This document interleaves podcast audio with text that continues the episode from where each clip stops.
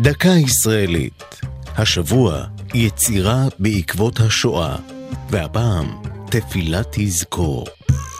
תפילת יזכור, הנאמרת בימי זיכרון, פותחת במילים יזכור אלוהים את נשמת.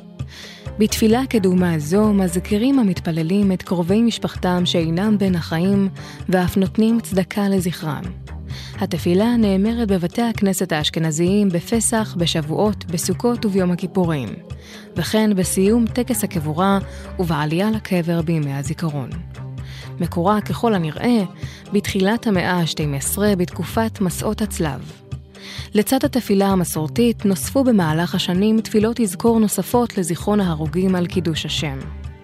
בסוף שנות ה-40 כתבה הרבנות הראשית בארץ ישראל נוסח מיוחד של יזכור לזכר קורבנות השואה, וכך נאמר שם: יזכור אלוהים את כל הנשמות של כל קהילות בית ישראל בגולת אירופה שהועלו על מוקד בשנות השואה תש עד תשה. השימוש הרשמי בנוסח זה החל כשנקבע במדינת ישראל יום הקדיש הכללי לזכר קורבנות השואה שמקום קבורתם לא נודע, ב10 בטבת.